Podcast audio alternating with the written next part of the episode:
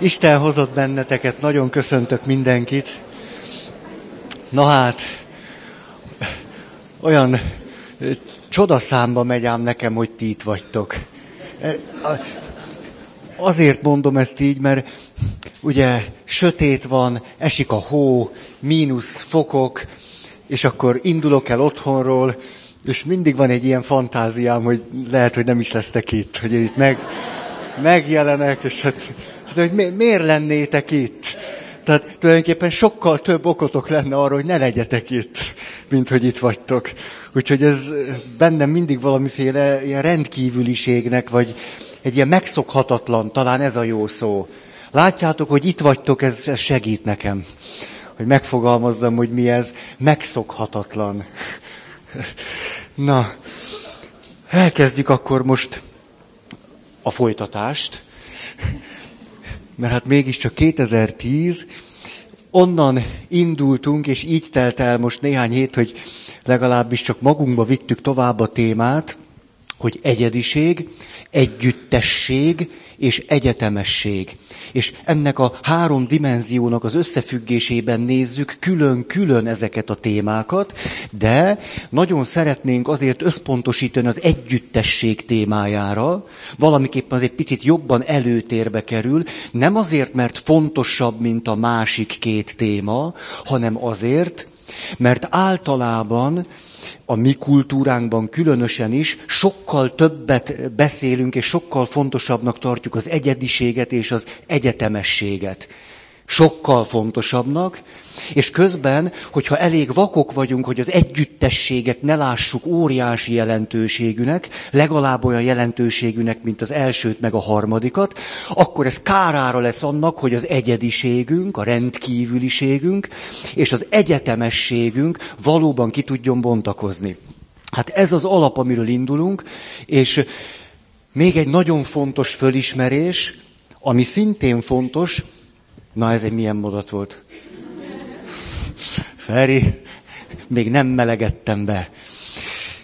Vagyis, hogy nem egyszerűen csak azt állítjuk, hogy az életünk ebben a három dimenzióban zajlik, hanem azt is, hogy az énnek ez három nagyon egyértelmű jellegzetessége. Az énnek tehát nem azt mondjuk, hogy egy individuális én megéli az egyediséget, megéli a társas lény voltát, és megéli az egyetemességet, hanem azt mondjuk, hogy az énnek a természete is megfelel ennek a három dimenziónak. Hogy az énről beszélhetünk úgy, mint individuális énről, mint társas énről, és mint egyetemes énről. És az egyetemes én kifejezés igényel talán egyetlen mondatot, amit persze elmondtunk, csak most, hogy kezdjünk visszahangolódni, főleg én. Ez pedig az, hogy ha valamiből közel 7 milliárd van, akkor nehéz azt mondani róla, hogy csak egyedi vonásokkal rendelkezik. Ennél jobban ezt nem tudom, vagy egyszerűbben. Tehát ez volt egy másik rácsodálkozásunk, vagyis, hogyha azt szeretnénk, hogy én, és ezt most a nevetekben mondom, tudjátok, mint amikor katonai esküt teszünk, hogy én, és akkor Petőfi Sándor, ror, ror, ror, ror. Szóval, és a nevetekben mondom, hogy amikor én szeretném az életemet kibontakoztatni, és engedni, hogy az ki tudjon bontakozni, akkor tulajdonképpen nem csak az egyediség alapján tud az kibontakozni, az én életem, nem csak az egyediség és az rendkívüliségem és egyetlenségem talajáról tud kibontakozni, hanem a másik két talajról is. Hát ez benne a gyönyörű. Na akkor, ez volt a bevezető. A bevezető aztán most csatlakozik oda, hogy közvetlenül hol tartunk, ott tartunk, hogy nagyon megnéztük, hogy mi segíthet a társas dilemma megoldásában. Vagyis, hogy az egyes ember hogyan tudja a saját érdekeit valamilyen együttesség érdekében, javára háttérbe tenni, nem azt mondani, hogy az rossz, vagy bűnös, vagy csúnya dolog, vagy ejnye értéknek tartani az individuumnak bizonyos szükségleteit, késztetéseit, törekvéseit és egyebeket, de hogy mi az, ami miatt azt háttérbe tudjuk tenni azért, hogy egy közösség javára legyünk. Ugye ez volt az a 20 pont, és itt néztük a sportpszichológiát, elsősorban a csoportpszichológia részét, csapatsportpszichológia részét, és néztük Szent Benedeknek a reguláját. És aztán most fordítottunk alapon, és most azt nézzük meg, hogy mi történik akkor, amikor valaki oda tudta szánni magát egy közösségnek, csoportnak, valamilyen együttességben tud létezni, hogyan tud akkor az én ezáltal megerősödni? Mit nyerünk ezzel, hogyha nagyon csúnyán akarnám mondani? De miért akarnám csúnyán mondani? Tehát, hogy mi ebben a szép? Hogyan tud gazdagítani? És így jutottunk el ennek talán a legjobban kidolgozott szakirodalmi részéhez, hogyha terápiás csoportba jár valaki, akkor nagyon jól kikutatták már azt, hogy az egyes ember mit mond, hogy az miért volt jó neki. Ugye ezt használjuk most alapnak. És miután sokat beszéltünk arról, hogy hogyan tudunk megfelelő és alkalmas, egyszerű, de fontos szabályok alapján mi is együttességeket létrehozni, azt alkotni, benne lenni. Emlékeztek, egy egész alkalmat erre szántunk, alapdolgok. Ezért nyilvánvaló, hogy amit most a terápiás csoportból hozunk, Hát az így úgy amúgy nagyon is jellemző tud lenni mindenféle természetes csoportra is. Ha azok megfelelően működnek, persze. És akkor itt tíz pont vár ránk. Az első pont így volt, hogy amikor egy csoportban vagyunk, oda szántuk magunkat, és az a csoport megfelelően működik, akkor a reménynek a világa föltárul számunkra. Hogy mit jelent a remény ami nem egyenlő az optimizmussal, nem egyenlő csak valamiféle de jó lenne, ha, nem egyenlő a vágyakozással, egy mélységes remény. A, együtt voltam ma délelőtt másokkal egy csoportban. Tudjátok, állandó csoporttag vagyok. Ebben a csoportban különböző lelkiségi mozgalmakhoz tartozó, de mégiscsak egy rettenetesen szűk, vagyis katolikus társaságban voltam. És arról beszélgettünk, hogy most megéltük valahogy az adventet meg a karácsonyt, és tulajdonképpen mit sejtettünk meg Istenből. Miközben a várakozás idejét átéltük, és aztán a karácsonyt. És kikristályosodott valahogy egy nagyon érdekes mondat, vagy nagyon érdekes közös tapasztalat, mert ezt kerestük, hogy mi a közös tapasztalatunk. És a közös tapasztalat valahogy így fogalmazódott meg, hogy mindannyiunkban élt egy biztos remény, hogy adatik valami. Vagy adatik valaki. Egy biztos reménye annak, hogy adatik valaki és valami. A remény minimum ez. Minimum. Tehát teljesen sötét van, semmit se látok, gőzöm sincs, hogy mi a következő lépés, de él bennem valami biztonság, tudat, hogy valami és valaki adatni fog. Ezt nevezem reménynek. Ugye nagyon megkülönböztettük a bizalomtól. A bizalom ahhoz kell, hogy az ember döntést hozzon. A remény meg ahhoz, hogy a döntésében benne maradjon, és el tudjon köteleződni. És tovább tudjon menni azon az úton, amelyen a döntését meghozta. Ezért nem elég csak a bizalom. A továbbmenetelhez remény kell. Ez volt nagyon egyszerűen, a második pont pedig az egyetemesség. Ez olyan szép. Az egyes emberek bemennek egy csoportba, aminek látható vége van, látható eleje meg vége, és a csoport segít nekik, ha az jól működik, az egyetemesség tapasztalatában. Ez gyönyörű szép. Az egyház felé minimális elvárásunk lenne az, ha az egyetemes, vagyis katolikosz egyház, hogy önmagán mutasson túl. Az egyháznak addig van létjogosultsága, mint Istennek sajátos egyháza, ameddig önmagán túl tud mutatni. Ha nem mutat túl saját magát, na. Nem melegítettem eléggé. Tehát, ha nem mutat túl eléggé saját magán, akkor egy olyan szervezet, mint bármelyik másik. Nem sok különbség van. Na, az egyetemességnél itt még sok mondani valóm van. Nagyon. Emlékeztek, az utolsó alkalommal hosszan ragoztam azt, hogy amennyiben önmagamat csak az egyediségben látom, ez rengeteg problémámat megoldhatatlanná teszi. Rengeteget. Mert hogy az egyes ember problémái akkor tudnak előbb-utóbb megoldódni, hogyha az együttességben és az egyetemességben is lát. Különben nem oldódnak meg soha. A helyzet azonban ennél még faramucibb, ugyanis nagyon sok probléma pusztán csak abból adódik, hogy csak az egyediségben látom magamat, és nem látom az együttességben és az egyetemességben. És akkor hoztam példákat, mondjuk a halál témáját. Ha csak az egyediséget látom, akkor a halál egy rettenetes kiszúrás pont velem. És akkor ezer számra teszem föl a kérdést, hogy miért pont én? És, és nem kapok, nem jön rá válasz. Ha csak az egyediség van, akkor végtelenség a születésemtől kezdve gyanakodva nézhetek az ég felé, meg a föld felé, meg a másik ember, hogy miért pont én? H1N1. Miért pont én? Miért pont én? Értitek ezt, ezt a kifejezést, mikor valaki azt pont én. Ez jól tükrözi ezt a világot. Mert hogy pont ő van ebben a világban csak. Úgy többé kevésbé, mások lazán, lazán részesei az ő világának. De erről beszéltünk már. Egy csomó kérdésünk, egy csomó nehézségünk pont abból adódik hogy ezt a kérdést tesszük föl a szűk látású miatt, hogy miért pont én, miért pont velem, miért pont nekem, miért pont, pont, pont, pont.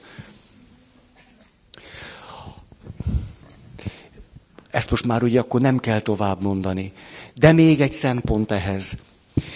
Milyen sokat beszéltünk társkapcsolat, intimitás, házastársi kapcsolat, és a többi. Nem tudok mást mondani, mint hogy Két olyan ember, aki önmagát csak az individualitásában látja, az egyediségében. Miért csodálkozik azon, hogy nem tud egy közösséget alkotni vagy létrehozni a társával? Hogy ott nem jön létre egy pár. Hát ők maguk akarnak individumnak maradni, és ők maguk, magukat csak individumnak látják. Mitől lennének pár? Mondjátok meg nekem. Mitől? Hát amikor azt mondom, hogy mi, az egy pár. Mi. Hát a mihez az kell, hogy az én is lerakja magát, meg egy másik én is lerakja magát, és aztán átadják magukat egy minek. A, a jelenleg mondjuk a mi világunkban, szűkebb világunkban, Magyarország, meg, meg ez, a, ez nyugat. Tessék mondani, ez nyugat. Mert Helsinki már az. De hogy, ahogy régen, régen ezt tudtuk, ugye, Helsinki, csak így mondtuk Helsinki, tehát Helsinki az már nyugat, hogy hogyan volna lehetséges egy harmonikus társkapcsolatban élni, ha ott két individum állítja folyton folyvás csak magát. Egyszerűen abból a képletből, hogy én meg én, nem jön ki a mi. Abból sosem jött még ki az, hogy mi, abból kompromisszumok jönnek ki, és valamiféle egymás mellett, vagy nem tudom milyen élés jön ki. Én ezt ilyen végtelenül egyszerűen látom egyébként. Nagyon-nagyon egyszerűen. Szerintem a problémáknak egy nagyobb része ebből fakad. Nagyobb része. Ilyen egyszerűen látom. Tehát akinek csak ez volt a nehézsége, szerintem haza is lehet menni. Hát mi értem, a többi már csak szószaporítás. Ha már látjuk, hogy ebből van. Na, tudom persze, hogy sereg reális dilemmánk, nehézségünk van, tudom, tudom. Na. Menjünk akkor tovább. Ö, ö, tehát az egyes ember a saját élet témáját ebben a hármas összefüggésben tudja csak elrendezni, most mondjuk így egyszerűen megoldani, és a többi. De a másik két szempontot is természetesen túl lehet hangsúlyozni. Mondjuk egyházi keretek között nagyon gyakran tapasztalható az, hogy valaki már így is hihetetlen sokat tett bele a mibe. Tulajdonképpen az egyediségének a kárára és rovására igyekezett a mit megélni és megvalósítani. És elmegy a paphoz, vagy elmegy valamilyen mi emberhez, aki alapvetően miben lát és gondolkodik, és a pap mondjuk még egy lapáttal rátesz. Ugye erről is lehet nektek tapasztalatotok. Ugye attól függ, hogy melyik szubkultúrából érkeztetek. Azt mondja, na ebből lett elegünk. Mikor a bennünk élő egyedi én már üvölteni se tudott, annyira fájt neki az élet, és elment a paphoz, és a pap azt mondta, hogy hűség, házasság, eskü, fogd be a szád. Úgy egyébként megértlek, de erre ne sok szót vesztegessünk, mert a lényeg, hogy hűség, házasság, kitartás és a többi. A, ö, embertelen tud az is lenni, ha valaki ö, azzal a problémával küszködik, hogy csak az individumot látja, és elmegy egy pszichológushoz, akinek lehet, hogy az a hivatásbeli meggyőződése, hogy ő neki az individuális énnel kell csak foglalkozni. És utána kap egy megerősítést, hogy ja, hát az individuális én úgy tud tovább fejlődni, hogy elválok. Az individuális én úgy tud tovább fejlődni, hogy, hogy még keményebben ütöm az asztalt. Hogy neki állunk küzdeni. Hát lehet, hogy az individuális én önmagában ettől tud fejlődni, vagy a szenvedései csökkennek, csak hogy az énünknek az pusztán egy része. Ezért a bennünk élő társas én meg éppen belepusztul. Csak az individuális én nem érti, hogy a társas énnek mi a baja. Ja, hogy te elváltál? Én nem. Én nem. Én megvalósítottam magam.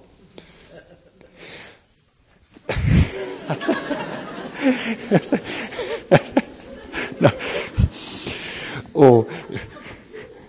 Szóval ilyen kilátástalannak tűnő körökbe tudunk beleveszni. De ugyanez meg tud történni, nyilván most így mondom, az egyházon belül, vagy valamilyen társas hagyományokon belül, hogy már így is túl van terhelve és dimenzionálva a társasén, az individuális énnek kellene most már egy picit jobban megszületni, és még mindig nem kap semmilyen támogatást hozzá. Még mindig nem. Azt még mindig megbélyegzés kíséri. Még mindig erre csak azt mondják, hogy önző disznó vagy. Vagy mit képzelsz? Pedig, hogy az a társas én tovább tudjon fejlődni, most egy ideig szüksége lehet arra, hogy az individuális én is meg tudjon erősödni. Tönkre lehet tenni magunkat, egymást azzal, hogy ezt nem tartjuk tiszteletben. Azt gondolom, hogy bár nagyon buták ezek a felosztások, hogy úgy, úgy mondjuk egy profán közegben a, az individualitás túlhangsúlyozásába megyünk tönkre, egyházi közökben inkább a társas dolgok túlhangsúlyozásától megyünk tönkre. Azzal, hogy a kettőt nem látjuk egymás mellett. És aztán itt van még a harmadik nagy téma, az együttesség. Az együttességet is túl lehet hangsúlyozni. Mondanék kifejezéseket, amik ezt megpróbálják leírni. Például a tolerancia diktatúrája. Ugye az egyetemesség világának egyik kulcsszava a tolerancia. De ha mindennel és mindenkivel szemben toleránsnak kell lenni, az a toleranciának a diktatúrája. Egészen rettenetes, és ezt is érezzük a bőrünkön. Hát ne kelljen már mindennel és mindenkivel, főleg így együtt. Tehát mindenkinek a mindenével toleránsnak lenni. Én kifejezetten nem szeretnék mindenkinek a mindenével toleráns lenni, mert abba is belepusztulok. Meg mindannyian belepusztulunk a mindenkinek a mindenébe. De nem csak a tolerancia diktatúrája létezik, hát a, a mindent elfogadás zsarnoksága.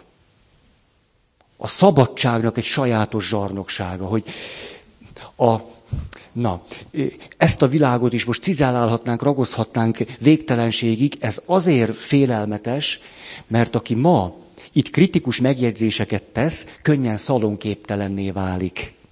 Ugye? Ma a társadalom erre roppant érzékeny, és rögtön kirekesztéssel vádolja azt a valakit, aki azt mondja, hogy a toleranciának is lehet egy diktatúrája. Vagy a mindent elfogadásnak is van egy sajátos zsarnoksága. Vagy az érték semlegesség. Vagy az, hogy mondják ezt? Mi az? Nem érték sem, de úgy mondják. De nehéz szavak ezek. Egyszerűbb, hogy kenyér, pék, autó, ház. Ez, ezeket értem, csak annyira így. Szóval értékrelativizmus. Ezt kerestem. Az értékrelativizmusnak is van egy döbbenetes zsarnoksága ma felettünk.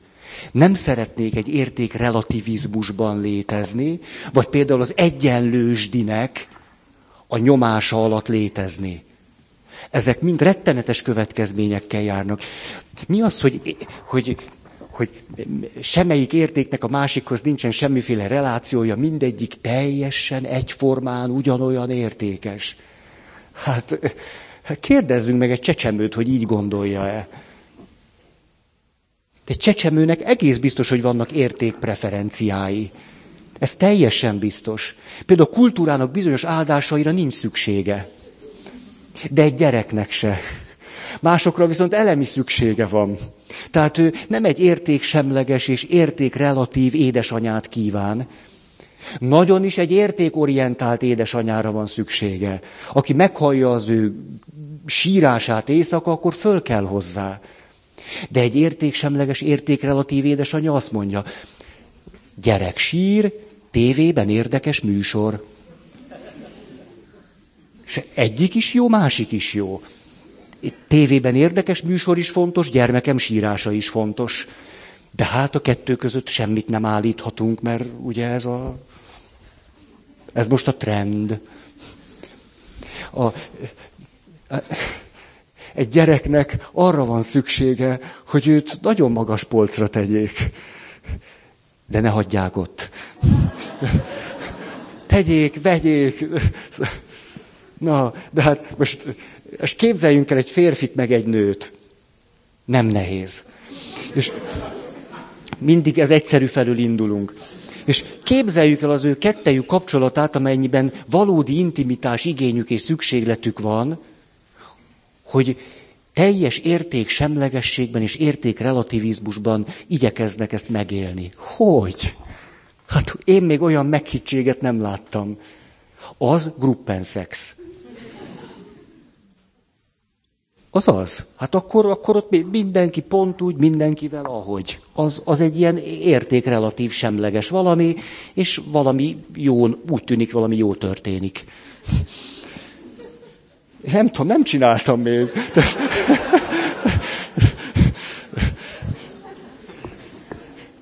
Na.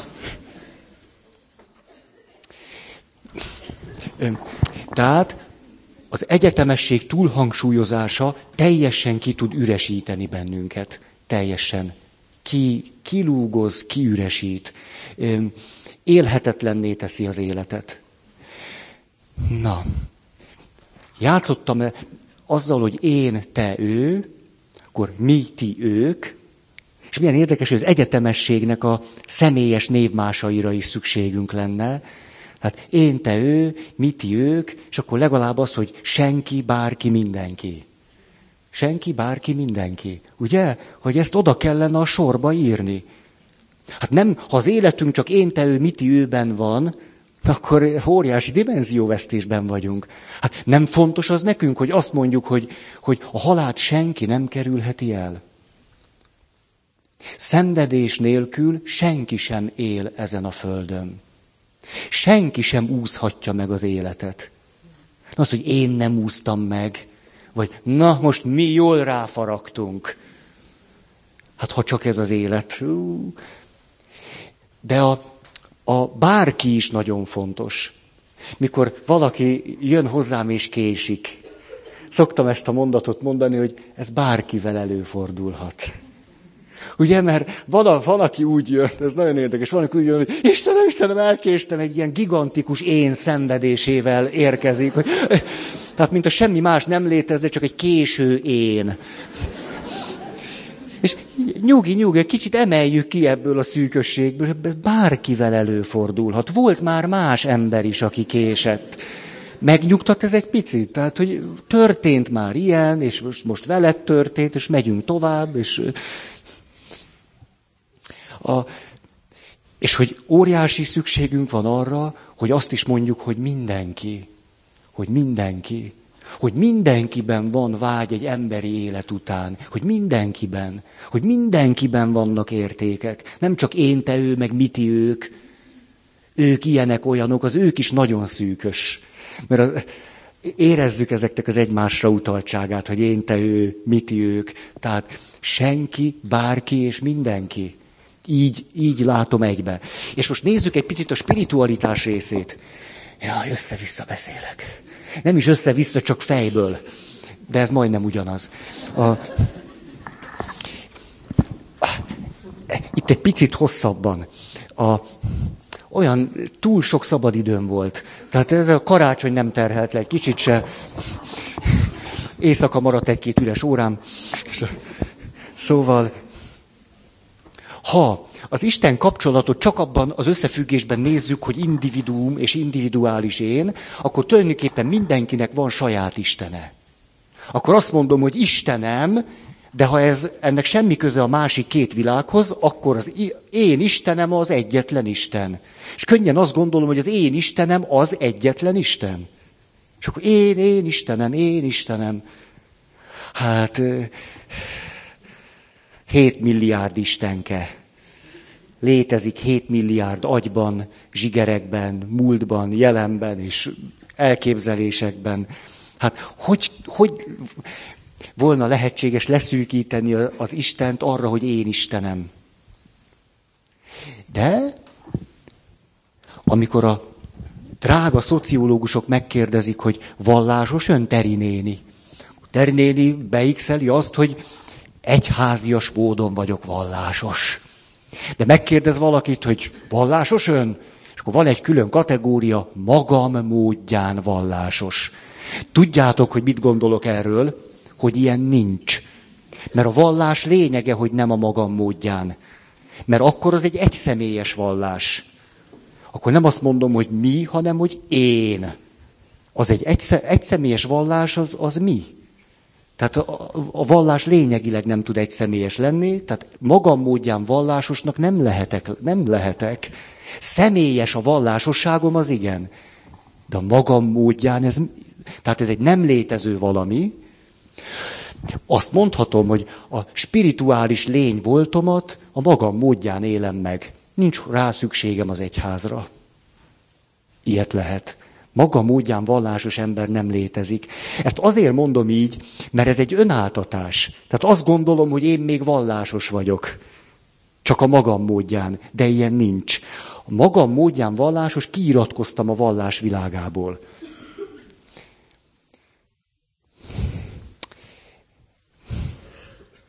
Tehát ha csak ez van, akkor én, én Istenem. De az én Istenem egyáltalán nem egyenlő az egyetlen Istennel. De ha csak ez a dimenzió van, könnyen azt gondolom, hogy az én Istenem az egyetlen Isten. És valamiképpen ti is az én Istenemet hiszitek. Ha azt mondjátok, hogy van Isten. De hát erről szó sincsen. Ilyenkor 7 milliárd Isten van. A, a vallások története ékes bizonyítékú szolgál arra, hogy mit jelent, mikor valaki azt mondja, hogy mi Istenünk a mi Istenünk. Az Ószövetségben hányszor olvassuk azt, hogy az Isten a mi Istenünk. A mi Istenünk az egyetlen Úr. Ebből nagyon sok háború fakadt már. Rengeteg öldöklés és vérengzés. Abból, hogy a mi azt gondolta, hogy ő birtokolja az egyetlen Istent. Az egy Istent. És aztán a harmadik is lehetséges, az is roppant szűkös valamihez vezet, ez pedig az, hogy azt mondjuk, hogy az Isten az valami, hát legszívesebben azt mondanám, ilyen tökös, mákos rétes.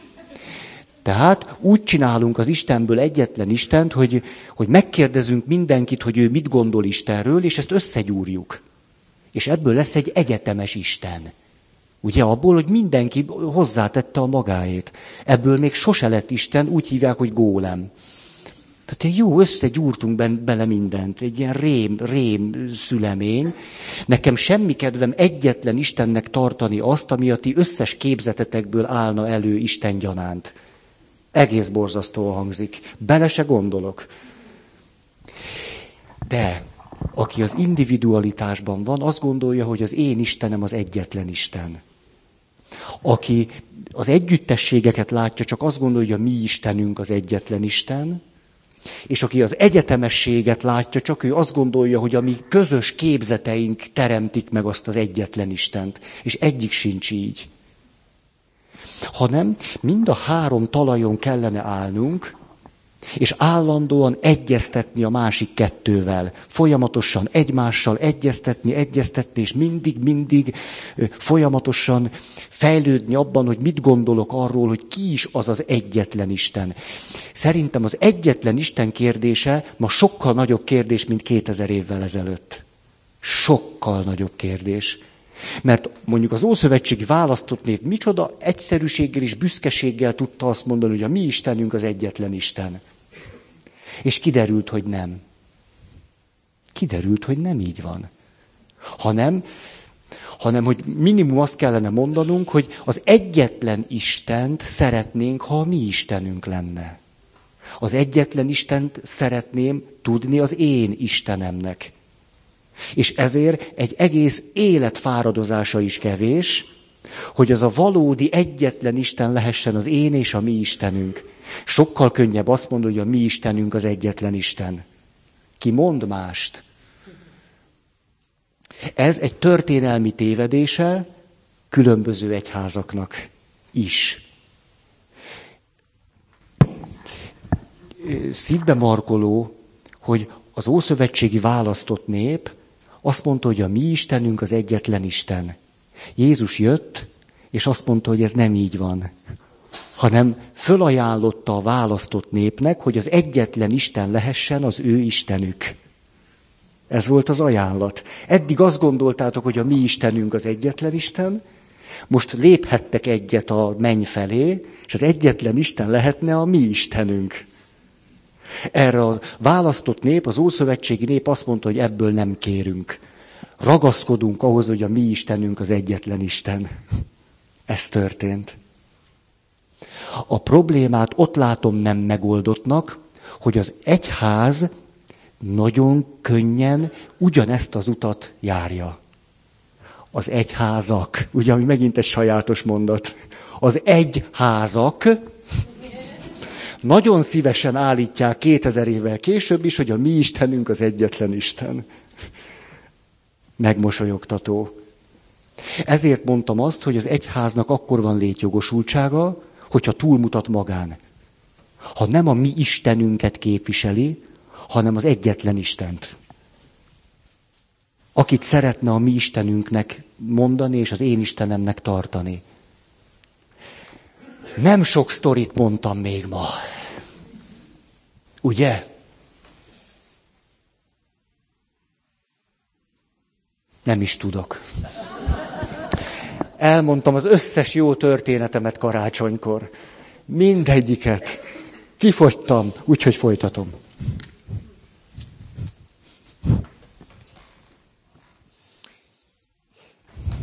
Hm. Maradnék akkor az együttességnél. Mennyi az idő? Ú, még van fél óránk. Elmondok mégiscsak egy történetet.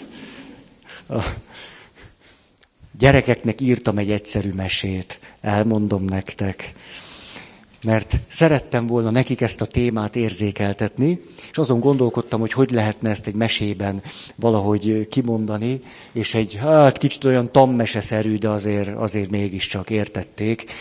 A tammese egy szerzetesről szól.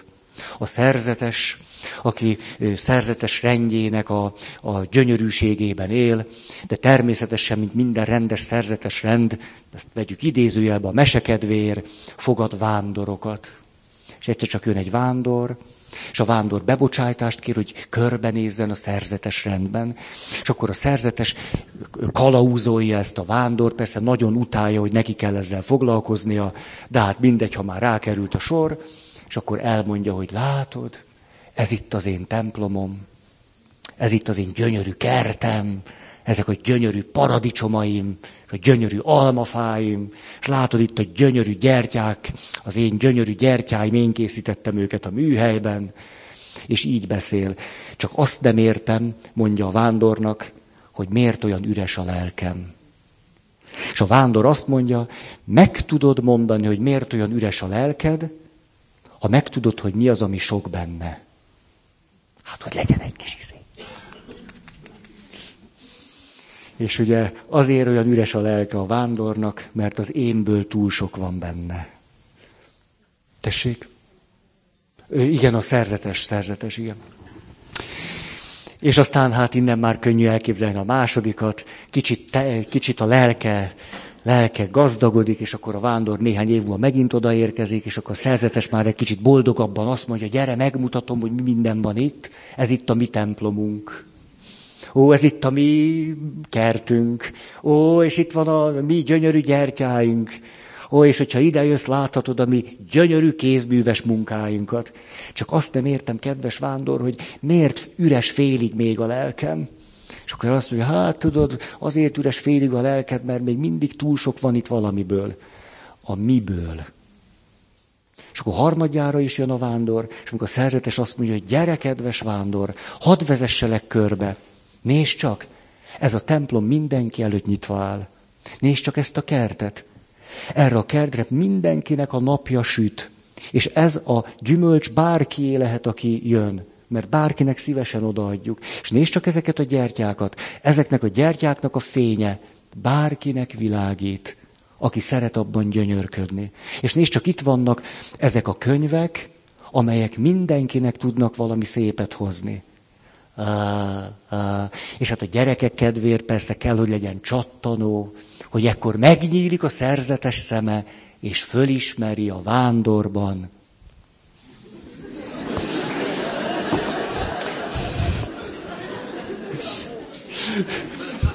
Péter azt mondja, hogy a télapót, de, de ez az ő szabadsága, hogy tévedjem.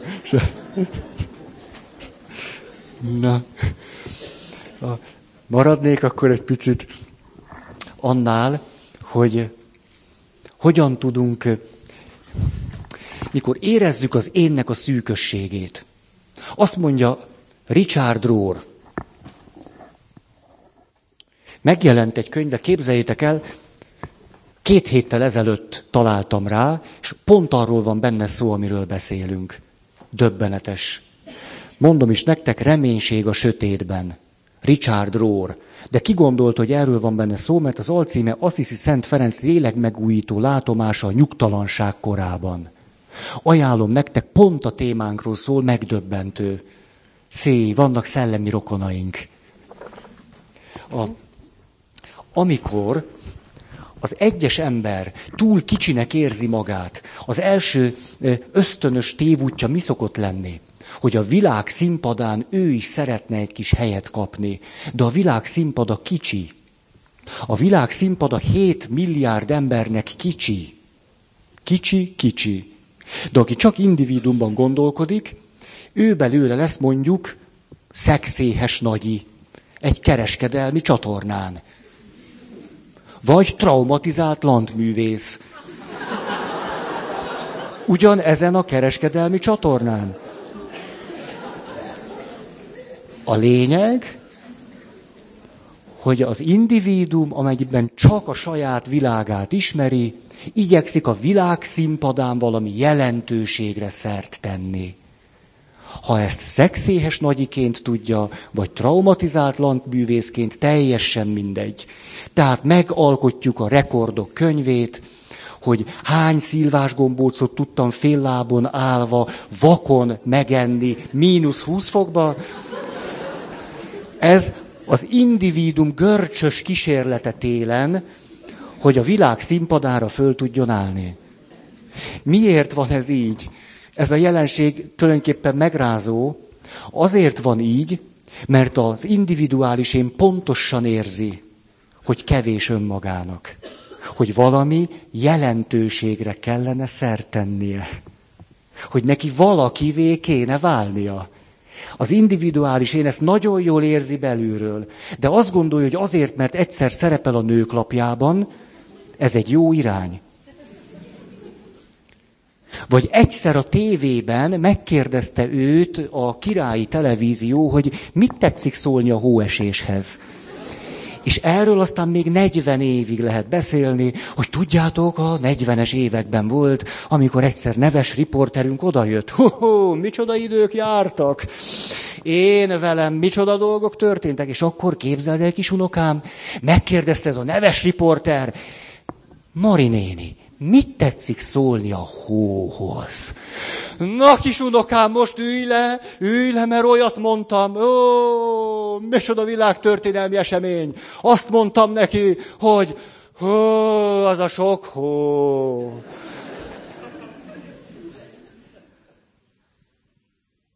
Az ne volna. És átértem, átéltem akkor a létezés teljes súlyát. Az a sok hó. És akkor ez egy ilyen közös történetévé válik a családnak, hogy amikor a nagymamát megkérdezték arról, hogy na mit tetszik szólni a hóhoz. Ezt ugye nem kell tovább ragoznom. A leglehetetlenebb útjait, módjait keresi az individuális én annak, hogy valahogy valakivé legyen és jelentőségre tegyen szert. Megmosolyogtató.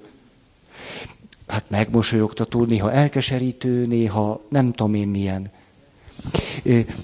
Ezért van egy másik út. Ez nyilván az együttességek felé vezet. Hogy tud az a picién valakivé válni, úgy, hogy jelentőségre tegyen szert, és kimeneküljön a saját piciségének a tudatából, a, a, a halandóságának a szorításából, a... Hát, hogy a mi tudatnak az egoizmusába kezd el fürdőzni hogy mi.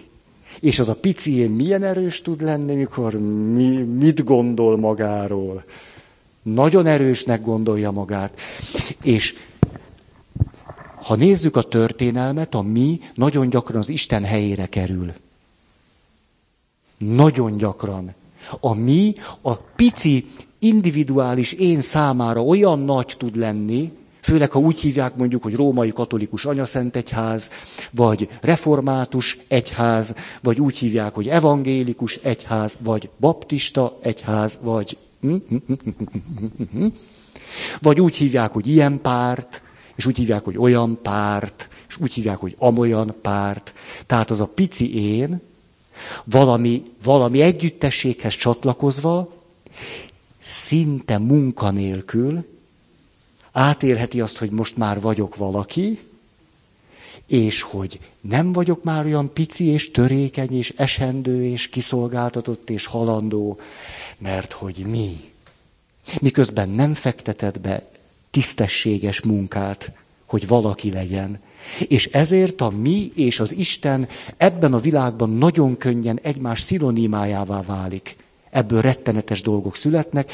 Ezt emlegettem nektek, hogy egy Isten haza család, ez a kifejezés, most nem a politikai tartalom az érdekes, hanem maga a szlogen. Isten haza család. Látlelete annak, hogy az egyház helyére hogyan kerül be az Isten szó. Látlelete annak. Ezért tiltakozom az ellen, hogy bármelyik, nem tudom én milyen társaság kereszteket állítson. Ne állítson. Azért, mert a kereszt nem egy cégér. A keresztből ne csináljunk cégért. A kereszt nem egy propaganda jelkép. Volt, aki a keresztből propaganda jelképet, ezt hagyjuk is. A kereszt nem cégér. Ezért a mi helyére vagyis az Isten helyére, ha mit tesszük, ebből megint rengeteg fájdalom származott, és származik ma is. És minden mögött lehet, hogy egy individuális énnek az útkeresése áll. Nagyon-nagyon rettenetes tud az lenni, hogyha valaki bezáródik a minek a világába, és akkor a minek persze van mi istene, és aztán a többit nem is ragozom. Sok fájdalom, sok szenvedés, vér, háború és egyebek. Ezért a, a mi, amilyen óriási jelentőségű, rettenetes tud lenni, ha csak az van. Rettenetes tud lenni. És ezt azt hiszem mindenféle csoportközi konfliktusban jól látjuk. Ezért tulajdonképpen én mindig bajban vagyok akkor, amikor nemzeti ünnepeink vannak. És mondjuk 1848-49, 1956. Akik ott az életüket adják, ők a miért adják az életüket, és azt még nem tudom, hogy Istenért is adják-e, vagy nem. És nagyon problémásnak tartom, amikor egyházi berkeken belül a miért adott életet Istennek adott életnek definiálják mindenféle különbségtétel nélkül. Ezt nagyon problémásnak tartom. Egy miért adott élet lehet Istennek adott élet, és lehet egyáltalán nem Istennek adott élet. Tehát ezért, hogy pusztán valaki az életét adja valamilyen együttességért, ez persze egy döbbenetes nagy dolog, de közben lehet egészen rettenetes is. Sokszor abból is adódhat, hogy az Isten helyére ez a mi került. Az Isten helyére ne kerüljön a mi. És az Isten helyére ne kerüljön a mi Istenünk. Az Isten helyére az egyetlen Isten kerüljön, akiben jó esetben mindannyian ismerjük föl az egyetlen Istent.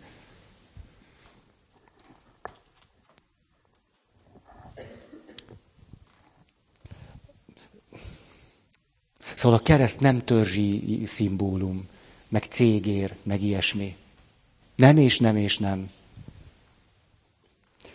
És itt van ö, még egy nehézség. Ez pedig az, hogy a minek a, az egyedüli hangsúlyozása nagyon könnyen az egyetemesség látszatát kelti, főleg ha az egyetemességet közben tagadom.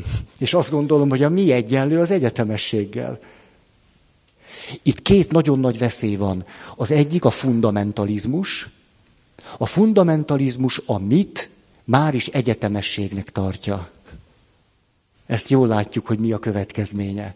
Mikor valaki, Richard Rohr ezt úgy mondja, a fundamentalizmus az, amikor valaki az életnek a különböző lépéseit nem járja be, hanem rögtön az egyetemesbe akar ugrani.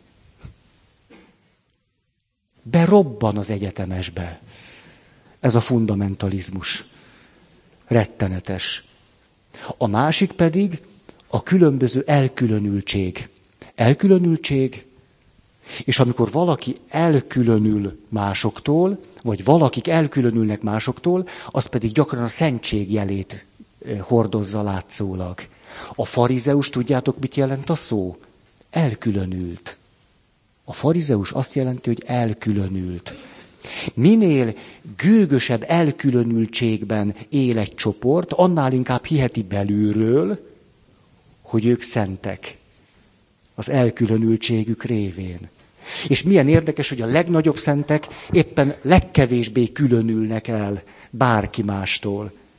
Hogy a szentségnek egyáltalán nem az elkülönültség értelmében, mert látszatában élnek, hanem pont fordítva hogy a szentek tudnak milyen hihetetlenül egyszerűek lenni. Pont olyanok, mint bárki más. Hm.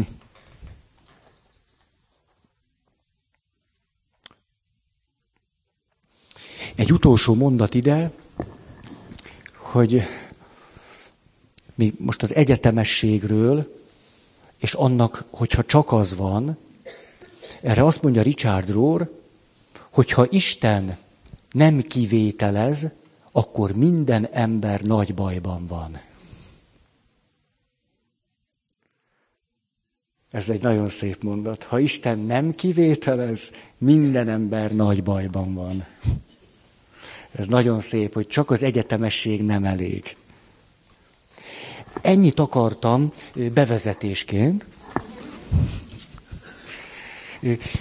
az egyetemesség témáját egy picit körbejárva, és arra gondoltam, írtam most tizen, ja nem is, mondok még valamit.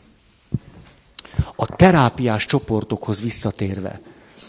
A terápiás csoportokban Nem egyszer a terápiának része, hogy a következőt kérdi, kéri a csoportterapeuta. Mindenki írja le egy papírra az élete nagy titkát. Cégeknél is szokott, hogyha vettetek részt jó pár ilyenen, lehet, hogy belefutottatok ebbe. Cégvezetőkkel szoktak nem egyszer ilyet, meg középvezetőkkel, hogy mi az a nagy titok, amit hordozol. Három nagy titkot szoktunk hordozni. A terápiás csoportok erről számolnak be. Ezt szeretném kimondani. Ugyanis az is a gyógyulásunknak a része, hogy kiderül, hogy amit kizárólag valami egyéni, egyedi, másokkal semmiféleképpen nem megosztható, rettenetes titokként hordozunk, az milyen általános dolog. És egy csoportban milyen jól ki lehet mondani. Ó, hogy meglegyen a három kupacunk. Játszhatunk ezzel? Nagyon kíváncsi lennék. Mi a három nagy kör? Ami a legmélyebb titokként szokott emberek életében élni. Általánosságokat mondjatok. Tehát általánosságban megfogalmazva három nagy kör. Ami olyan rettenetesen hangzik, hogy az emberek legszívesebben soha, soha, soha erről nem beszélnének. Nem, nem, nem, nem, ez, ez nem, ez nem derülhet ki. Nem tudhatja senki. A bűntudat, függőség, szégyen, félelem. Ha, de érdekes, hogy tessék, gátlások, hogy védkek, tehát bűnök, hogy traumák. Aha. Ha. Ezek részei ennek a három nagy dolognak. Mondom a, tessék, gyengeség. Aha, tehát traumák, gyöngeség, uh-huh. Bűntudat, ezek, ezek érintik. Hogy betegség? Betegség. Betegség.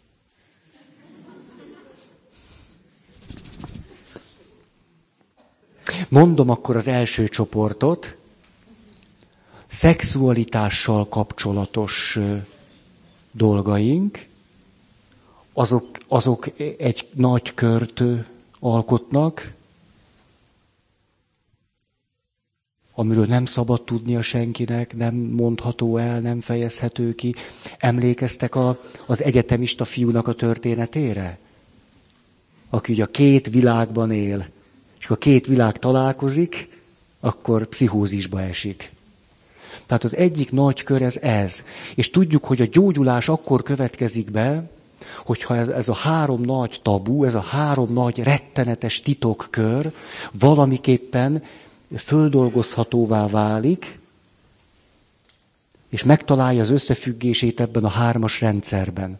Ha ezek titokként, izoláltságban maradnak meg bennünk, nehezen tudunk igazán boldog, harmonikus, spirituális eh, lényként élni. Tehát az egyik a szexualitással kapcsolatos kör. A másik kettő, hm, ez volt a legegyszerűbb. Nem mondom, hogy legkönnyebb, de legegyszerűbb. Szülők titka. Aha. Aha. Család. Igen, itt inkább, mint hogyha tabuk, tabuk jönnének. Nem? Igen, tabuk. Nem szól. De igaz, szóval titok, tabu. Mondom a második kört. Minél magasabb vállalati vezetőt kérdeznek meg erről a kérdésről, annál gyakrabban a legnagyobb titka az illetőnek az, hogy kiderül, hogy alkalmatlan.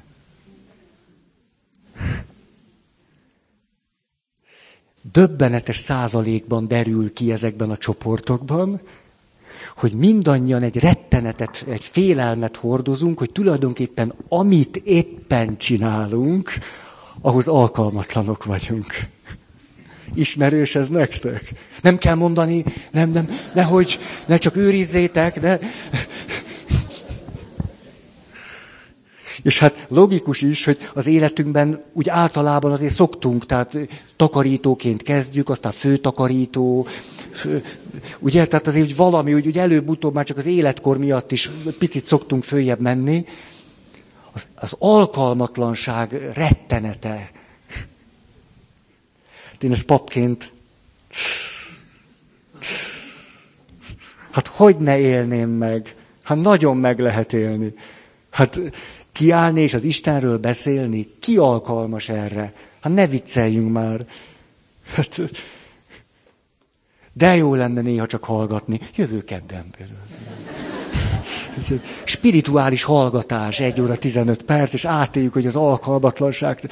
Na, tehát a második nagy kör, hogy mindannyian hordozunk, hogy ha a munkatársaim rájönnek, hogy nem is értek hozzá, ha a főnököm előtt kiderül, hogy ezt én nem is tudom, hogy ugye, hogy mindenkinek vannak ilyen történetei, nem? Hogy megbíztak egy munkával, és még ott egy kicsit tudtad magadat tartani, és hazament, és ezt nem hiszem el. Hát, hogy lesz ez? Ha hát megőrültem, vagy mi is? Szóval e, egyetemes élményünk. hogy nem is értünk ahhoz, amivel foglalkozunk. Ez. És az az érdekes, hogy minél inkább beledolgozom magamat valamibe, annál inkább látom azt, hogy az ott dolgozók is ezzel küzdködnek. Hogy milyen döbbenetesen esetleges tud az lenni, ahogy egy pszichológus vagy egy mentálhigiéni szakember éppen segít. Döbbenetesen esetleges. Ahogy egy orvos segít, az is tud rettenetesen esetleges lenni. És, és minden, mindenről ezt mondhatjuk el. Na, tehát ez a második nagy, de jó volt kimondani. Alkalmatlannak érzem magam. Felszabadító. És ez volt a második kör. Harmadik. Létszi, létszi. Elmondom, nem, nem járatom veletek a ugyanilyen, ehhez nagyon hasonlít. Tessék? Pénz nem?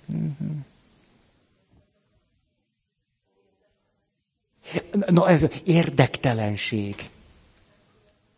Na, na, ki mondta? Na, az már ott nagyon, nagyon, nem kell jelentkezni. Nem az...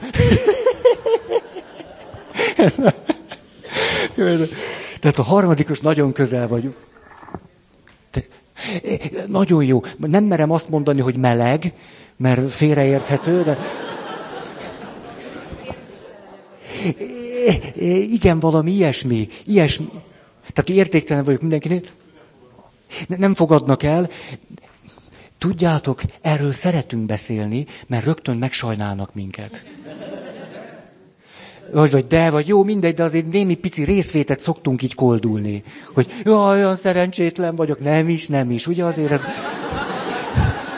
Azért ennek szokott lenni egy ilyen dinamikája. Tehát a mobiltelefont erre találták ki.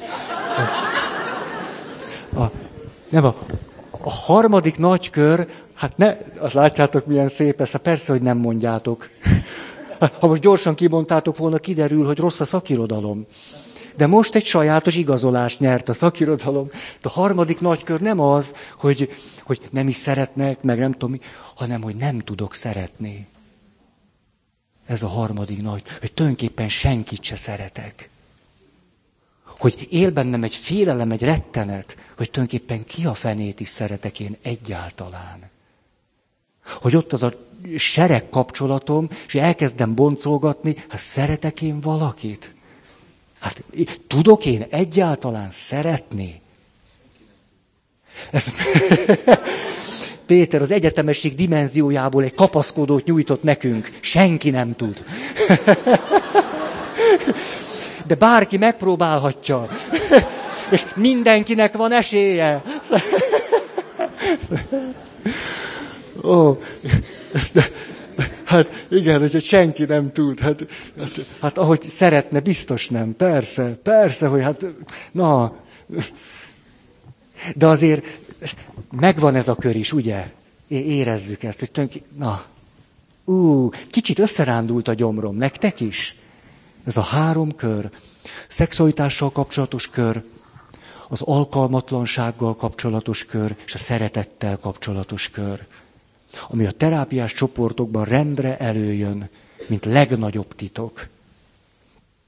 Most képzeljük el ezt a három kört, ez már is vihet bennünket oda, amiről beszéltünk, hogy külön világokban éljünk. Ugye? Ha ez nem kerülhet napfényre, akkor létezik majd egy világ, ahol egy szerencsétlen, béna, tehetetlen valaki vagyok. Az egy külön világ lesz, amit jól elzárva tartok a, a látványos szerepeim világától. És akkor a, a szexualitásnak is lesz majd egy külön világa, abban is teljesen külön életet élek, és ebben a csoport segíthet nagyon sokat, hogy ezek a külön világok tudjanak egymással találkozni. Hogy tudhassanak egymásról, és kezden, kezdődjön föloldódni a, a farizeusság, a, az elrekesztettség, a lezártság. Na, most belekezdek tíz perc. A következő nagy pont, bár lehet, hogy kéne egy kicsit szuszogni, azért ez megfelelő közegekbe a három témáról de nagy dolog, ha tudunk beszélni. Jaj, de nagy dolog. Jaj. Nagyon kívánom nektek, hogy a megfelelő közeget megtaláljátok ehhez. Hmm. A harmadik nagy kör, ami miatt, ha odaadom magamat egy csoportnak, a csoport nagyon sokat ad nekem vissza, hogy a csoport az információ áramlásnak a helye. Olyan információk birtokába tudunk jutni egy csoportban, amely információk elzárva vannak egyébként előlünk. Az információknak van egy nagyon személyes szintje, tehát például, mikor elmondom valakinek, hogy tudod, hogy ott állok néha a, a, a vasárnapi beszéd előtt, és azt gondolom, hogy tulajdonképpen milyen jogon nyitom ki a szám. Milyen alapon beszélek? Mit képzelek én magamról, hogy én Istenről beszéljek? Ho, hova jut ez az egyház, hogy én papja vagyok? Hogy megfelelő közegben erről lehet beszélni. Ez egy nagyon sajátos információ, amit adok egy, egy paptársamnak, és mire a paptársam azt mondja, hogy ne is mond. Oj, ne is mond. Nekem gyomorrontásom van minden beszéd előtt. Minden vasárnap úgy kezdem a rötyin. Ez a, egy ilyen paraliturgia, ceremónia a liturgia előtt, csak senki nem látja. Most elmondom nektek, hogy én ott a slozin kezdem. És akkor tök üres vagyok belül, akkor a fejemből, ami van, azt akkor mondom. Ó, hát ezek az információk kincset érnek, aranyat ér. Ugye akárhol is pottyant el. Aranyat érnek. A, emlékeztek erre, mikor valaki, ezt, annyira szeretem ezt a valakit, egy nehéz élettörténet, és akkor azt mondja, hogy tudod, Feri, a legtöbb ember mégiscsak rettenetesen középszerű, de azt jól csinálja. Hogy ez, hát micsoda mondatok ezek? Hát életkedvem visszatér. Szóval a, a személyes információknak ez a szintje egy csoportban. Hű, de fölszabadító tud lenni. De a személyesen elmondott egyetemességre vonatkozó információk is nagyon sokat tudnak adni, és ezért most arra gondoltam, írtam 18 pontot, hogy mondanék nektek információkat. Olyasmit, amiről esetleg volt már szó, olyasmit, amiről talán kevésbé. Ezek az egyetemességből fakadó információk, hogy, hogy tudjuk ezeket. Sokszor meséltem nektek a Jaj, biztos meséltem nektek arról a, arról a pánikbeteg emberről. Emlékeztek, aki ment egyik orvostól a másikig, és az ő, ő, ő pánikbeteg, és ilyen tünetei vannak, és mindenki csak cöccögött, ajjajjajjajjaj. A pánik betegségében nagyon erős tünetei voltak, hogy attól retteget, hogy a szíve fölmondja a szolgálatot. Ez, ez, ez, volt a, a, a... Nem meséltem ezt? Nem. És rettenetesen oda volt, míg nem, elkerült egy pszichiáterhez, aki azt mondta, hogy tudja, mit vállalom magát. Nézzünk utána ennek, hogy mi, mi a pánik betegségének a háttere. És azt kérdezte, hogy hát történt-e ebben a kérdésben bármi, ami magának segített. Nem meséltem ezt nektek? És akkor, és akkor, na, mi ki ismeri. És akkor azt, azt mondja ez a, az illető, egyetlen pszichiáter segített nekem, az nagyon nagy segítség volt. És hát persze a másik, aki vállalta a terápiát, hú, ez nagyon kíváncsi lett. Mi, mit tudott az? Ugye, információ ésség. És akkor hát mi volt? És azt mondja, hogy senk, mindenki cöccögött, hümmögött, meg minden össze-vissza beszélt. Ez a pszichiáter a következőt mondta. Magának B-típusú pánikbetegsége van. hogy ebből és ebből a kategóriából magának B-típusúja van. Azt mondta, hogy ez az ember segített nekem a legtöbbet. Mentem haza, és ez az, B-típus, B, B, tudom, tudom, megvan, megvan, megvan, B-típusú, szív, szív, pánikom van, B-típus. Nem meséltem akkor ezek szerint. Valóságos, megtörtént. Hát éppen a, a, a, ugye a kórházban, kiszolgáltatottságban sokszor egy-egy végtelenül egyszerű mondat, ami informál valamiről, olyan súlyokat vesz le rólunk, ja, akkor tudom. És hogy az a néhány mondatnak az elmaradása milyen rettenetes tud lenni. Tehát örüljetek neki, hogy tudjátok, hogy B-típusú, A-típusú, H1N1 típusú. Ó, hát megvan, megvan, ez az. Na, mondom akkor ezeket a nagyon fontos információkat, amelyeket általában sok éves csoportfolyamat után szoktunk, hogy ja, hát egy ez van, ez van. Uh, uh. Első, nem lesz mindegyik új, de az első, a megbocsájtás folyamatában kikerülhetetlen a harag. Nem tudunk úgy megbocsájtani, hogy ne engednénk meg a haragot azzal kapcsolatban, aki ellenünk a bűnt elkövette. Tehát a nagyon egyszerű kijelentés az egyetemesség világából így szól, nincs megbocsájtás harag nélkül. Nagyon sokan szeretnék kihagyni a haragot. Azért, mert nem tudják, hogy nincs megbocsátás harag nélkül. Mert pont amikor rettenetesen haragszom, míg előtte próbáltam jó képet vágni, és valahogy, valahogy megbocsátásban lenni, a haragom látszólag, mintha nem a megbocsátás felé vinne, hanem pont az ellenkező irányba. Ezért, ezért olyan problémás. De most mondom nektek, a harag egy lépés a megbocsátás felé vezető úton, ráadásul kihagyhatatlan. Tehát a harag nem elvezet, hanem tovább visz a megbocsátás felé. Természetesen bele lehet ragadni a haragba, és akkor 50 évig gyűlölködni, de ez egy másik kérdés. Nem erről beszéltem. Ilyeneket fogok mondani, rendben? Ilyen nagyon egyszerűeket. De hát közben meg, jaj, miért nem mondta nekem ezt valaki? Hát mit nyüglődtem, meg próbáltam jó kislány lenni, meg jó kisfiú. Hát, jaj, hát ezt tudom. Na, ilyeneket szeretnék. A másik, a gyász folyamatában, ha az egy valódi gyász, ami jó irányba megy, előbb-utóbb negatív és ambivalens érzéseket fogunk átélni az elhunytal kapcsolatban. Vagyis az a mondat, hogy halottról jót vagy semmit, egy pusztító mondat, kukázzuk ki. Ez abból a világból származik, amikor attól féltünk, ha a halottról rosszat mondunk, megidézzük, és este majd jól meglátogat. Ez a mágikus hitvilágnak a része.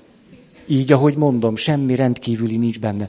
Tehát előbb-utóbb a halottról is az ambivalens és a negatív dolgainkat fontos, hogy tudatosítsuk, jó esetben kimondjuk valaki felé.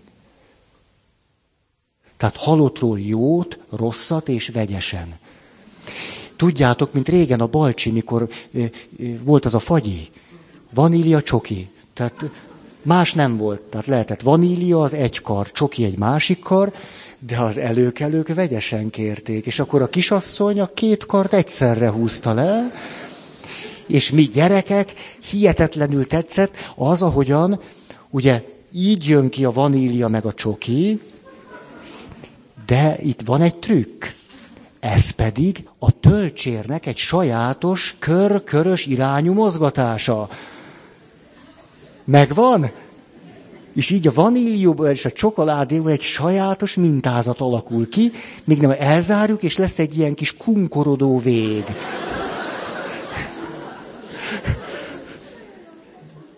De gyönyörű volt a nyár, annak idején a Balaton partján, akkor nem volt csak vanília, meg csoki. Na, itt a vége. Akkor nagyon köszönöm a figyelmeteket, és akkor jövő héten találkozunk. Szeretne valaki hirdetni?